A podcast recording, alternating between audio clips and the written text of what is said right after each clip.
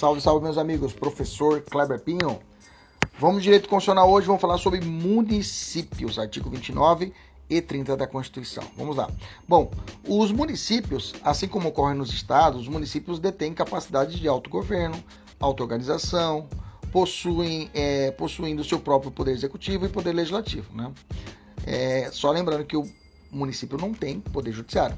Cada município pode se organizar por meio de suas respectivas leis orgânicas, que são fruto do poder constituinte derivado decorrente, sendo, importante, sendo portanto uma verdadeira constituição municipal. Beleza? Tranquilo? Uma parte da doutrina vai dizer que ele não seria fruto do poder constituinte derivado decorrente, tá? Uma parte da doutrina vai falar que não seria fruto do poder constituinte derivado decorrente o município, porque aí não sofreria controle constitucional e, aliás, não sofreria controle de constitucionalidade porque existem duas, duas obediências, a Constituição e a lei estadual. É a dupla a viabilidade, a dupla aplicabilidade. Bacana? Vamos continuar. Dupla vinculação, melhor dizendo. Beleza? Mas vamos continuar. É, vamos ler o artigo 29 da Constituição, que realmente é muito é, é necessário para nós entendermos a confecção dos municípios. Primeiro, o município reger-se-á por lei orgânica. Então, lei orgânica é a lei maior do município. Se para o Estado eu tenho a Constituição Estadual e para a Federação eu tenho a Constituição Federal, aliás, se para o Estado eu tenho a Constituição Estadual e para a Federação eu tenho a Constituição Federal, o município tem a lei orgânica. A lei orgânica tem que ficar atento ao procedimento. Ela é votada em dois turnos com interstício mínimo. Interstício mínimo é, leia-se, espaço de tempo um espaço-tempo de 10 dias e aprovada por dois terços dos membros da Câmara Municipal. Vamos de novo. Ela, lei orgânica, é votada em dois turnos, com exercício mínimo de 10 dias e aprovada por dois terços da Câmara Municipal, que promulgará atendidos os princípios estabelecidos nessa Constituição na Constituição dos, e, do, e da Constituição dos respectivos Estados. Veja, olha a dupla vinculação. Tem que estar obediente à Constituição Federal e obediente também ao Estados. Por isso que alguns falam que não seria fruto do poder derivado decorrente, que decorrente seria o que? A vinculação para os estados. Tá? Mas é doutrina. Inciso 1 fala assim: a eleição do prefeito, do vice-prefeito e dos vereadores para mandatos de quatro anos, mediante pleito direto e simultâneo realizado em todo o país. Inciso 2. A eleição do prefeito, do vice-prefeito, realizada no primeiro domingo de outubro, no ano anterior ao término do mandato, aos quais devam suceder aplica-se o artigo 77. Tá bom, eu sei que você vai dizer, professor, não está sendo aplicado isso esse ano. Fica tranquilo. Lá embaixo eu trouxe a emenda constitucional e vamos ler o que, que a emenda constitucional trouxe de especial para esse ano e por que, que ele mudou esse inciso, ok? 3. Posse do prefeito e vice no primeiro dia de janeiro do ano subsequente. Bacana? Beleza. Para a composição da Câmara Municipal, será observado o limite máximo. Olha lá, nove vereadores nos municípios de até 15 mil habitantes. E aí, gente, vem distribuindo várias situações até chegar ao limite máximo de 55 vereadores com município de mais de 8 mil, 8 milhões de habitantes. Professor, me dá um macete que esse negócio é complicado, esse número de vereadores, esse inciso A, B, C, D, E, F. Estou abrindo aqui a Constituição, são vários. Digo a vocês, já vou adiantar para vocês, todos os números de vereadores são ímpares. Não, se você viu na questão, ah, terá 10 vereadores no município de até 20 mil, 20 mil habitantes. Você já sabe que está errado. Tá? Os vereadores, nos vereadores, são ímpares. Grava isso. Pelo menos isso, professor, pelo menos é para você poder matar a questão no, no chamado kit de desespero. Inciso 5. Subsídios do prefeito, vereador, dos prefeito e do vice-prefeito e dos secretários municipais serão fixados pela iniciativa da lei, lei por lei da, de iniciativa da Câmara Municipal, viu? Toma cuidado. Quem estabelece é a Câmara, não vai a Assembleia Legislativa, não tem nada a ver. O subsídio dos vereadores será fixado para as respectivas câmaras municipais, mesma coisa, eles mesmos estabelecem quem vai ser, quanto vai ser, quem vai ganhar em cada legislatura, né? Para, para subsequente. Observado que dispõe essa Constituição é, critérios estabelecidos na respectiva lei orgânica e os seguintes limites máximos. Né? Um, em município de até 10 mil habitantes, o subsídio máximo dos vereadores corresponderá a 20% do subsídio dos deputados estaduais. E vai até a linha F, trazendo estabelecido na linha F, fala, em municípios de mais de 500, o subsídio máximo dos vereadores corresponderá a 75%. Então, esse é o máximo do subsídio dos deputados estaduais, beleza? Maravilha. Inciso 7. O que trata o inciso 7? O total da despesa com remuneração dos vereadores, isso aqui é importante, grifa, não pode ultrapassar o montante de 5% da receita. Vamos de novo. Não poderá ultrapassar o montante de 5% da receita do município. O que? A remuneração dos vereadores. A remuneração dos vereadores não pode ultrapassar a 5% da receita do município. Ok? Grava. 5% da receita. Oitavo, isso aqui também é importante. A inviolabilidade dos vereadores é diferente, aliás, é diferente da inviolabilidade dos deputados estaduais, federais, senadores. Por quê? Na, de, dessa galera, dos deputados estaduais, federais e senadores, a inviolabilidade formal é em qualquer lugar do Brasil. Ou seja, a inviolabilidade quanto à opinião, palavra e voto, a inviolabilidade, melhor dizendo, não a imunidade, inviolabilidade. Ela é opinião, palavra e voto, né? Que é a material, inviolabilidade material. Nesse caso, a opinião, palavra e voto. O que eles falarem, o que eles opinarem, está, se estiver atrelado ao seu exercício do mandato, eles serão imunes, não podem ser processados, ok? Mas o vereador, o vereador, a opinião, a palavra e voto está limitado à, à circunscrição do seu município. Ou seja, se o vereador da cidade de Cuiabá ele começar a ofender o presidente da República, ele não tem imunidade. Ele poderá ser processado. Por quê? Foge da circunscrição do município. Ou seja, então o vereador da cidade ele só pode criticar, ou seja, exercer esse direito contra o seu par ou contra o, o prefeito.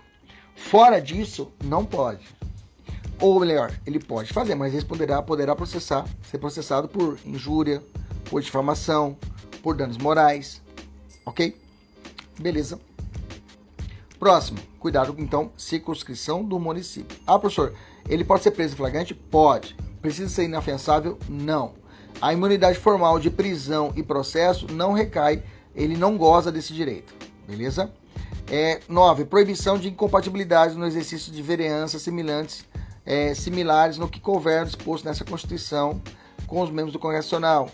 Nós já falamos sobre isso é, é, aqui nos nossos cursos aqui. O, o, vereador ele pode, por exemplo, é, exercer outra função, por exemplo, ele pode ser um defensor público? Pode. Já aconteceu aqui no Mato Grosso, o cara é defensor público e vereador. Ele pode acumular os cargos? Sim desde que exista o que? Compatibilidade de horários e, não, e a somatória dos seus vencimentos não ultrapasse o teto constitucional ou teto estadual ou teto municipal, que é limitado ao prefeito municipal.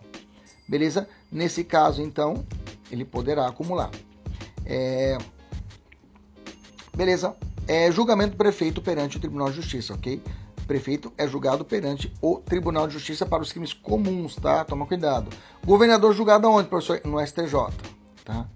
É, seis, ou melhor, 11, organização das funções legislativa é, e fiscalizadoras da Câmara Municipal. 12, cooperação das associações. 13, iniciativa popular de projeto de lei de interesse específico do município na cidade ou de bairros através da manifestação de pelo menos 5% do eleitorado, ou seja, 5% do eleitorado poderá geral que há uma iniciativa popular, proposta legislativa feita pelo município. Lembre-se, a Constituição prevê o município e a federação, a união, o, a, o procedimento de iniciativa popular. ok? Estado, não há procedimento escrito. A Constituição só fala, olha, a lei estadual, a Constituição estadual vai estabelecer o procedimento. Beleza? Perda do mandato do prefeito, nos termos do artigo 28, parágrafo 2 parágrafo único ok? 29A, o total da despesa do Poder Legislativo Municipal, incluídos os subsídios vereadores e os gastos do, com inativos, não poderá ultrapassar os seguintes percentuais relativos à somatória. Aí vem 5, 7%, município, população 10 mil habitantes, e vai descendo até chegar em 3,5% em 8, mil, 8 milhões e 1 habitantes. Parágrafo primeiro é muito importante, cai muito em prova, ok? Vamos lá. A Câmara Municipal não gastará mais de 70% da sua receita com folha de pagamento, incluindo o gasto com subsídio dos vereadores. Lembra que a, a, a Câmara não podia gastar mais que 5% da sua folha com gasto com o vereador. E aqui ela reforça, não gastará mais de 7% de sua receita, não é a folha, ok? A receita com a folha de pagamentos, incluído gastos com o subsídio dos seus, seus vereadores. Parágrafo segundo, constitui crime de responsabilidade do prefeito municipal. Veja, o prefeito não é o presidente da Câmara. Efetuar repasse que supere os limites definidos nesse artigo. Não enviar o repasse até, até, o, 20, até o dia 20 de cada mês enviá-lo a menor em relação à proporção fixada na lei orçamentária. Ok? Parágrafo terceiro. Crime, constitui crime de responsabilidade agora do, do, presidente da Câmara Municipal, ok? O que está contido no parágrafo primeiro desse artigo, ou seja, se caso a Câmara Municipal gastar mais de 70% do que ela receita, de sua receita com folha de pagamento, ou quem paga o pato vai ser o presidente da Câmara, beleza? É, artigo 30 vai tratar o seguinte: compete aos municípios legislar sobre interesse, assuntos de interesse local, ok? Uma competência suplementar. Suplementar a legislação federal e estadual no que couber, ou seja, não está escrito na federal, não está escrito uma legislação estadual, o município pode legislar.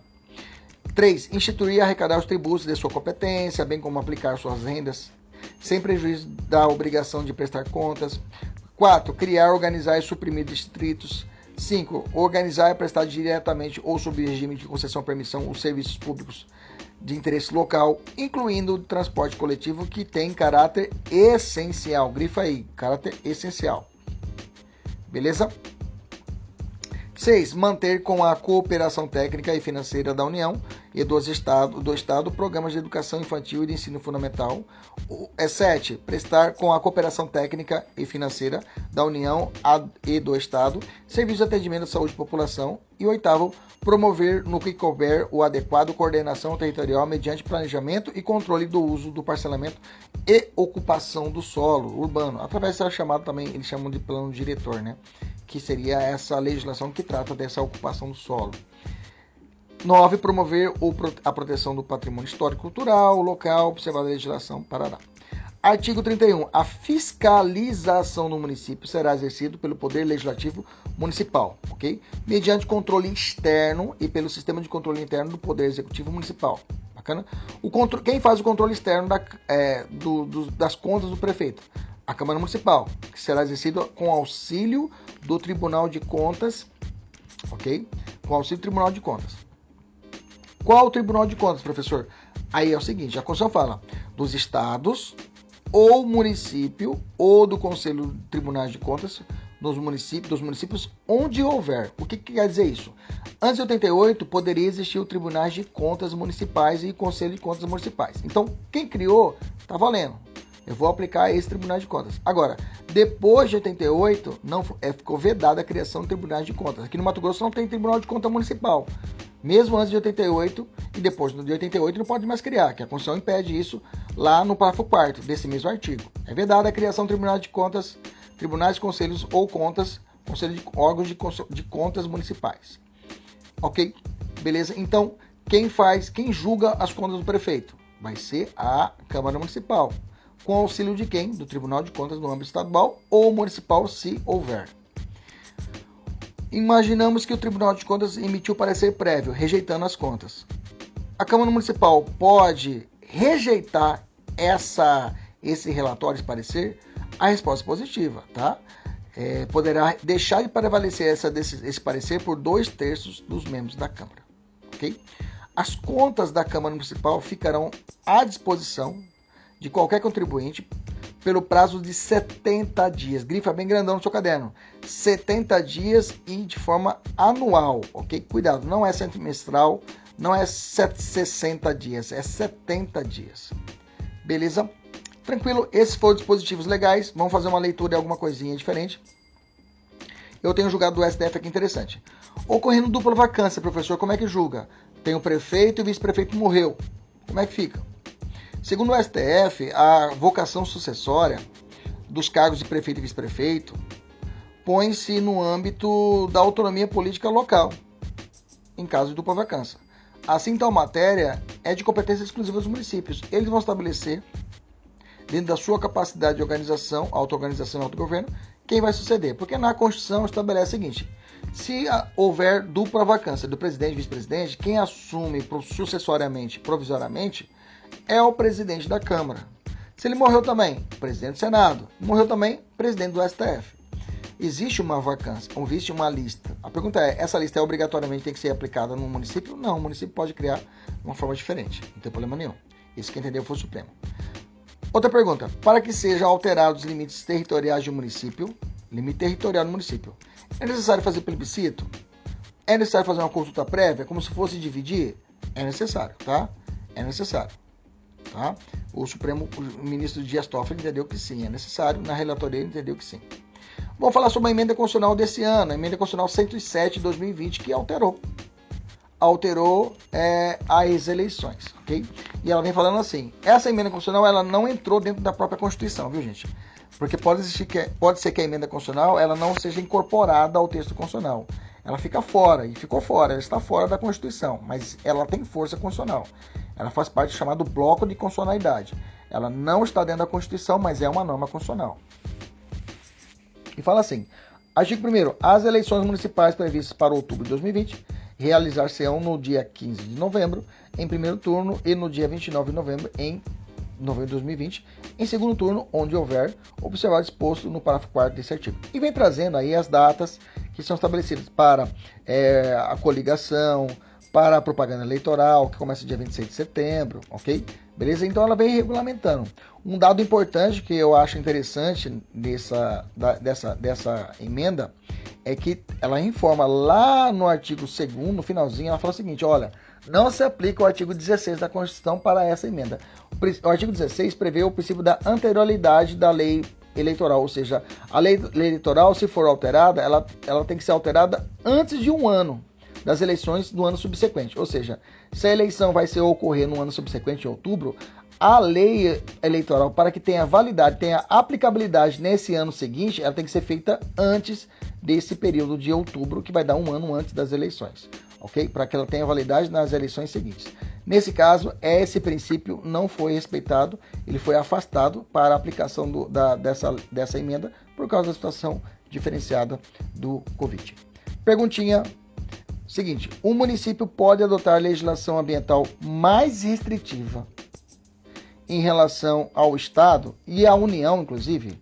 Ou seja, é, um município pode colocar uma lei mais rígida do âmbito é, ambiental? A resposta é positiva. O Supremo falou que sim, tranquilamente possível que um município legisle e tenha essa competência comum a legislar sobre direito ambiental para proteger o que? O meio ambiente. Beleza? Maravilha. Até a próxima, se Deus quiser. Tchau, tchau.